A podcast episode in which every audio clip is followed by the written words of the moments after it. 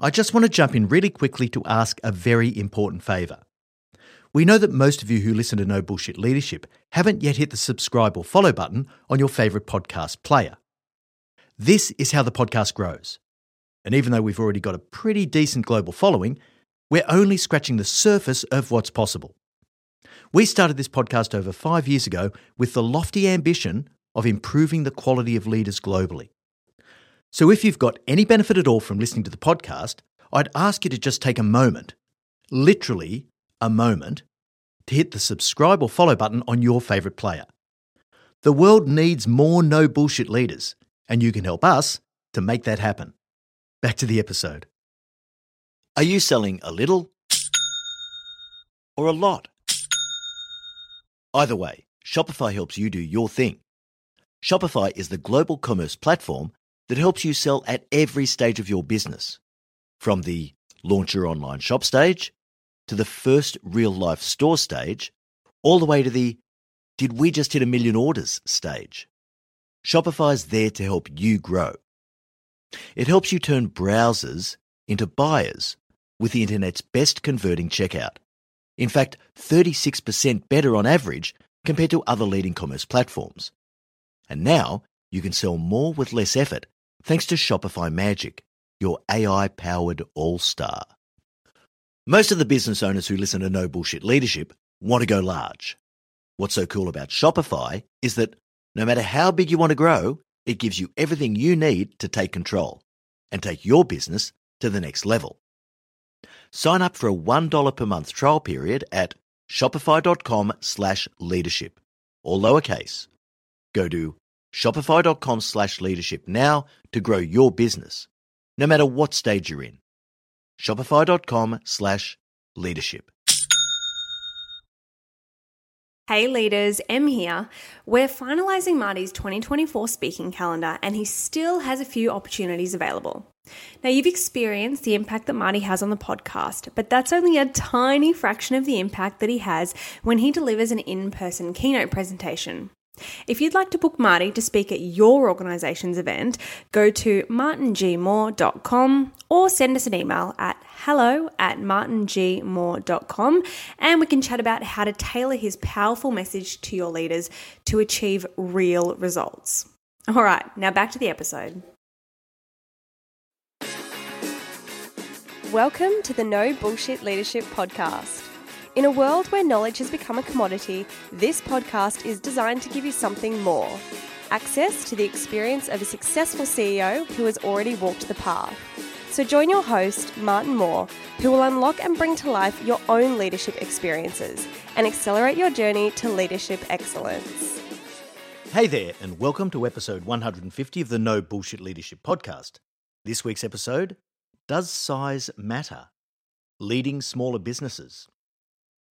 As you can imagine, our listener base incorporates leaders from a massive range of different circumstances and experiences. Leaders in over 70 countries, in countless industries, leading at all levels, in organisations of all shapes and sizes. Some of you are micro startup entrepreneurs, and some of you are CEOs and senior executives of some of the world's largest corporations. That's why not everyone gets the same things out of each episode.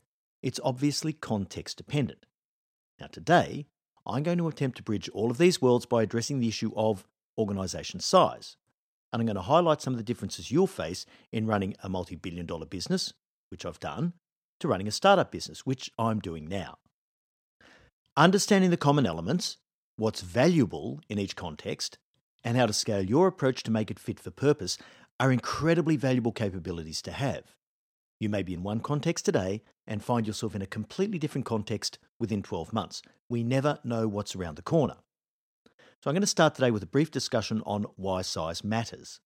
I'll then talk about the key concept of fitness for purpose, and I'll finish with some tips for ensuring that you have the right level of governance, control, and oversight for the size of business that you're working in right now.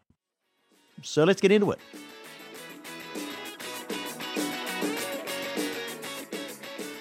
Why does size matter? It basically comes down to three key differentiators.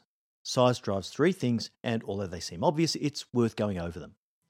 The first is availability of resources. The second is complexity of operations and structure. And the third is clarity of objectives. So let's deal with them one by one. The first is availability of resources. You can achieve a lot in big companies by virtue of the fact that you have vast resources to draw upon. And sometimes you can solve a problem simply by throwing money at it. If you're under resourced for a particular project you wish to undertake, you can quickly build a team from thin air and dedicate that team to the task at hand. You can pay for expert advice as and when you need it. For example, if a lawsuit is brought against your company by a supplier, you just go out to market and get a team of expert lawyers who you can throw the keys to, and they'll advise you on the best course of action, and they'll even act on your behalf in all matters pertaining to that litigation. Money solves a lot of problems. You also get a lot of options. For example, managing your talent. If someone requires development in a certain area, you can give them experience and development internally. They don't have to go to a different company to get a wide variety of experiences. These options simply aren't available to small businesses. Then there's diversification. In a large company, often when one market or economy or product is in a trough, you have other sources of income that are not geared to those same forces, which can fill the gaps nicely. So, what are the pros and cons of a big business in terms of availability of resources? Well, the pros are you can get a lot done in a large organisation because it can be so easily resourced. You do get economies of scale. Um, for example, you can combine all IT functions into a single team that services the whole company, and that can deliver massive savings. They can purchase at scale and in bulk. Uh, they can combine resources and hold skills and capabilities internally that wouldn't be fully utilised if each business unit went out to hire their own. The options are many. But what are the cons? There's a huge amount of waste and inefficiency because there's generally less scrutiny put on buying decisions of all types and at all levels. People tend to be less resourceful. They have narrower scopes and they rely on experts in each field. For example, in big companies, there's normally an HR department to defer to on everything people related, uh, a legal department to push all legal advice to, and so forth. People become reliant upon the broader organisational support functions in order to get shit done. In smaller organisations, there is no such luxury. However, people are generally more resourceful, they have to be to achieve their outcomes. Efficiencies are greater, you have no choice but to deliver what has to be done when it has to be done, and you don't have the slack time that bigger companies do as things move between different corporate departments.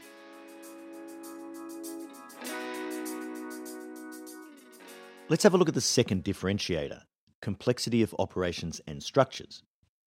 Clearly, larger organisations have much more complex structures. They're often geographically dispersed with multiple locations and complex reporting structures.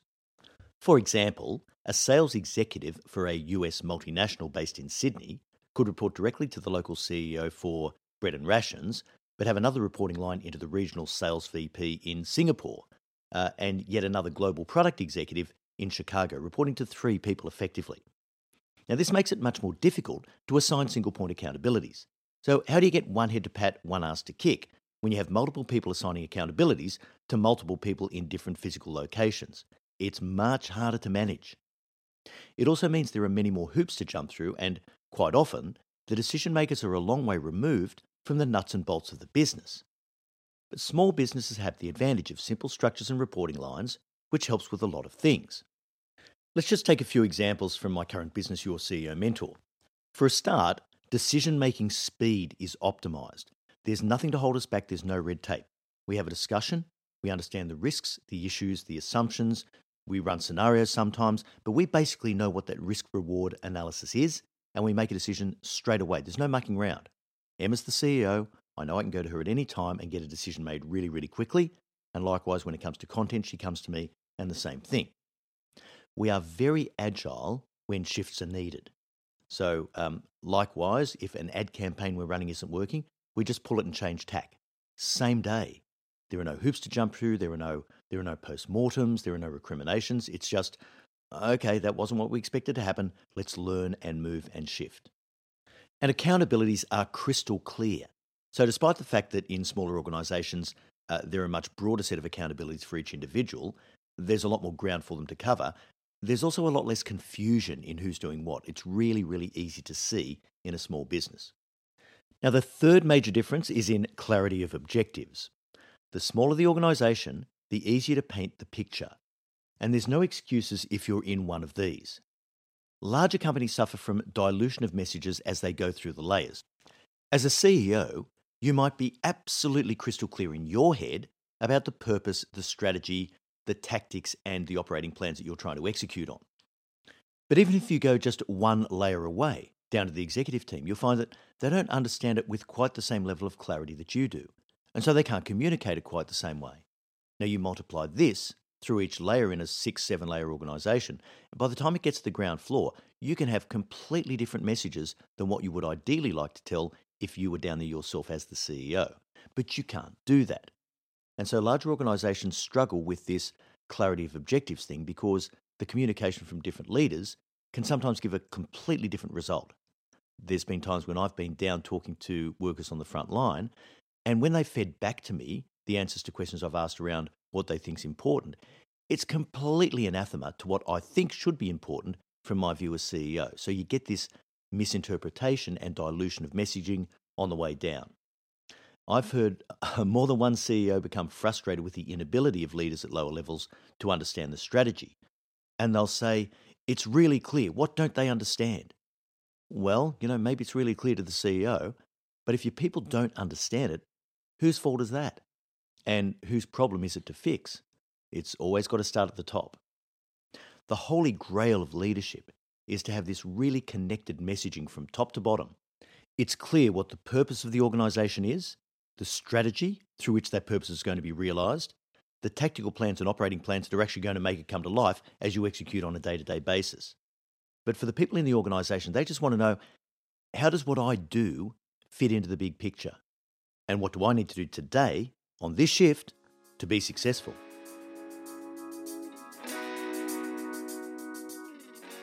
Let's talk about fitness for purpose.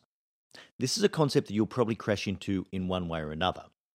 If you're running a smaller business that's growing, you have to think about when the right time is to scale up and put additional governance in place. If you're from a large corporate world and you take on a role in a smaller business, what should you do then? The level of creativity required in a smaller business is much higher than in a large business. With no offense intended to those of you in large corporates, of course, I've been there too. But I remember the first time I went downscale. At the time, I was Chief Information Officer of an ASX 50 listed company, and it had multi billion dollar revenues, global operations, thousands of employees. Now, MIM is no more, but 20 years ago, it was Australia's seventh largest exporter.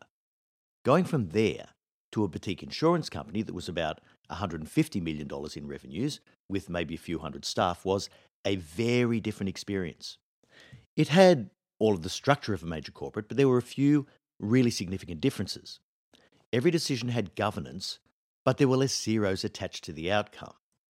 There were less rules, less procedures, and less bureaucracy. Decision making was pretty lean, and executive accountabilities were absolutely crystal clear. We had the same major food groups in terms of governance and compliance, but much less rigmarole to go through. It did lead me to develop an expression that I still use today, and that is that any idiot can manage with a blank check. It takes almost no talent to have unlimited resources and to get some outcomes. But when you are resource constrained, it takes real talent to manage well. Now, from the smaller insurance company, I did go back upscale and worked in large businesses again, um, of course, eventually running CS Energy. But fast forward 15 years from that experience, and I'm now setting up Your CEO Mentor with Emma. And this is the classic micro startup. It was just us a man, a woman, and a dog in a garage.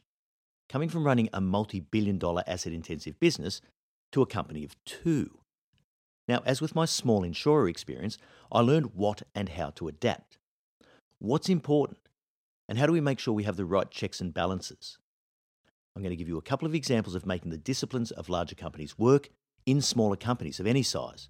And it's all about the expression fit for purpose. Let's start with working out how to invest the business's money. There are certain things that have to be done to ensure any investment is sensible and that it's likely to pay off. If you're making a $100 million investment into a physical asset, you need to have that pretty buttoned down because there are lots of moving parts. It's likely that you'll need multidisciplinary input from a technical, commercial, uh, legal, and operations people, for example. A business case will be produced, and that's perhaps 50 pages or more. And look, I've seen business cases that are over 300 pages. That has to be analysed and assessed to ensure that it's robust and adequately addresses the risk of such a large investment. Now, a business case like that has to cover six main areas, and I did do an episode on this a little while back, episode 126. Uh, but the business case needs to look at strategic fit. How and where does this fit into the overall strategy? The financial benefits, what financial outcomes can we expect and in what timeframes? Non-financial benefits, what are the non-quantifiable benefits that we expect to get from the project? Uh, any assumptions, what are the key assumptions and do we understand the value swings if those actually aren't correct? What scenarios have we run to satisfy ourselves that we understand the limits of those assumptions? How about risk? I always like to know the answer to one very simple question. If this all goes horribly wrong, what's the worst outcome we could experience? And then, of course, there's going to be a raft of supporting and technical data uh, to justify which options were considered and why the proposed option was chosen. Now, I have seen some very high value business cases that were hundreds of pages long not answer those questions sufficiently. I've also seen five to 10 page business cases address these key questions beautifully. So, size doesn't matter in this regard. The fitness for purpose principle is simply this find out what the key things are that you need to know to make a sensible decision and make sure that they are addressed. Now, the relative size of the investment determines the amount of detail and rigour required. For example, uh, a $1 million decision in a multi billion dollar company is virtually immaterial and it can be made at a relatively low level in the organisation. But if Emma and I were going to make a $1 million decision in our business, we would want a significant level of detail and rigour in a business case to justify a proportional bet of that size. As I say, I don't care if a business case comes to me on the back of a beer coaster, as long as I can see the big questions addressed and answered sensibly. Another example of fitness for purpose is hiring people. In large organisations, they have whole teams of people to read resumes, schedule interviews, run psych and aptitude testing processes, conduct referee interviews, and so forth. Now, the tendency for a small business owner would be to say, I don't need to do all of that because we're only small and don't have the resources of those bigger companies. But to me, this is actually wrong thinking. In a small business, it's even more critical that every hire you make counts. In a large organisation, hiring the wrong person is expensive, but it's rarely fatal. That's why, from my experience in large corporates, I see that hiring is one of those things that absolutely has to be replicated in a micro business with all the disciplines that are used in larger businesses. Now, in your CEO mentor with our hires, we put all candidates through our standard screening process. So we start with the resume and the application, of course. For those who get through that first gate, we then ask them to make a video talking about their experience. Because all of our roles have a customer facing element to them, so we want to see how people present. We then, for those people who pass that test, have at least one interview, sometimes more. And for someone who looks good to that point, we put them through rigorous aptitude and psych testing. And anything we find in all of those processes that might be of a concern, we incorporate into our referee checks. Now, we do this lean and we do it fast, but we know which things are important and we scale them for suitability to our business. That's fit for purpose. How do we bring the right level of oversight and control to our business depending on its size? Well, here's a rule of thumb it's a lot easier to come down in scale than it is to go up. It's much easier to discard things than it is to build them. Going up, it's hard to know what you don't know, and to make good judgment calls on the right level of structure to put around your business growth is really tricky. If you understand the value that comes from process control and governance, you can then determine a fit for purpose version for your business. Now, having been in big business gives you that perspective. So, let me try and unpack this a little for those of you who haven't had the benefit of having worked at a senior level in a large business. The most important thing to understand is this one question what do I think is most important to put in place to support our growth? And how do I do that in a way that makes sense for the business? I get a lot of founders asking me the question when do I know what the right time is to build my own departments internally, like finance and HR and so forth? Now, my view is only when you see real cracks appearing in the foundations of your business should you start to build out that infrastructure. As soon as you start to build internal capability, your cost structure and business model changes.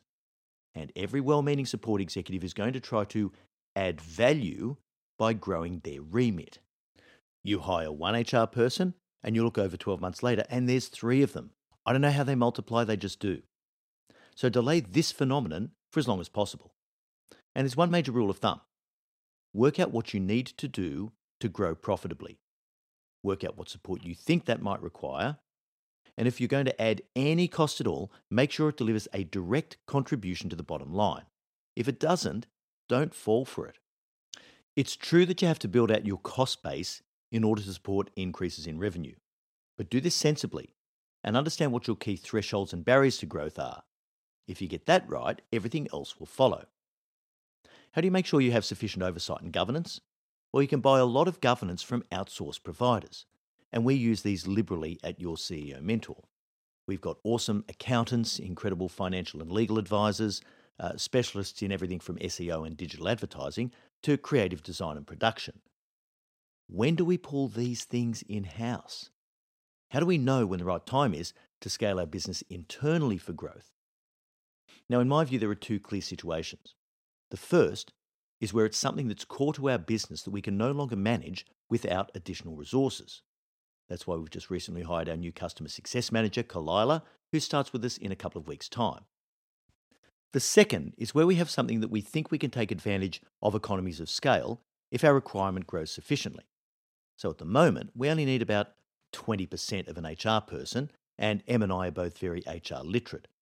But there will come a time when it makes sense to bring that in house and have a specialist resource inside the company. And we'll do that at the latest possible opportunity. When all is said and done, there are some crucial functions in any business that need to be managed. Knowing what they are and finding the fit for purpose way of covering them off is key to everything. So think carefully about the things you need to control. What is at their essence? How do you provide appropriate oversight without introducing inappropriate overhead? Scaling is hard enough, so keep your eye on the main game. Revenue minus cost equals profit. It doesn't really have to be much harder than that. All right, so that brings us to the end of episode 150. Thanks so much for joining us. And remember, at your CEO Mentor, our purpose is to improve the quality of leaders globally. So please share this episode, rate it, review it if you're on Apple, and give it to another leader who you know is going to benefit from it. I look forward to next week's episode where I'm going to have a special guest join me, an expert in HR, to talk about demystifying HR. Until then, I know you take every opportunity you can to be a no bullshit leader.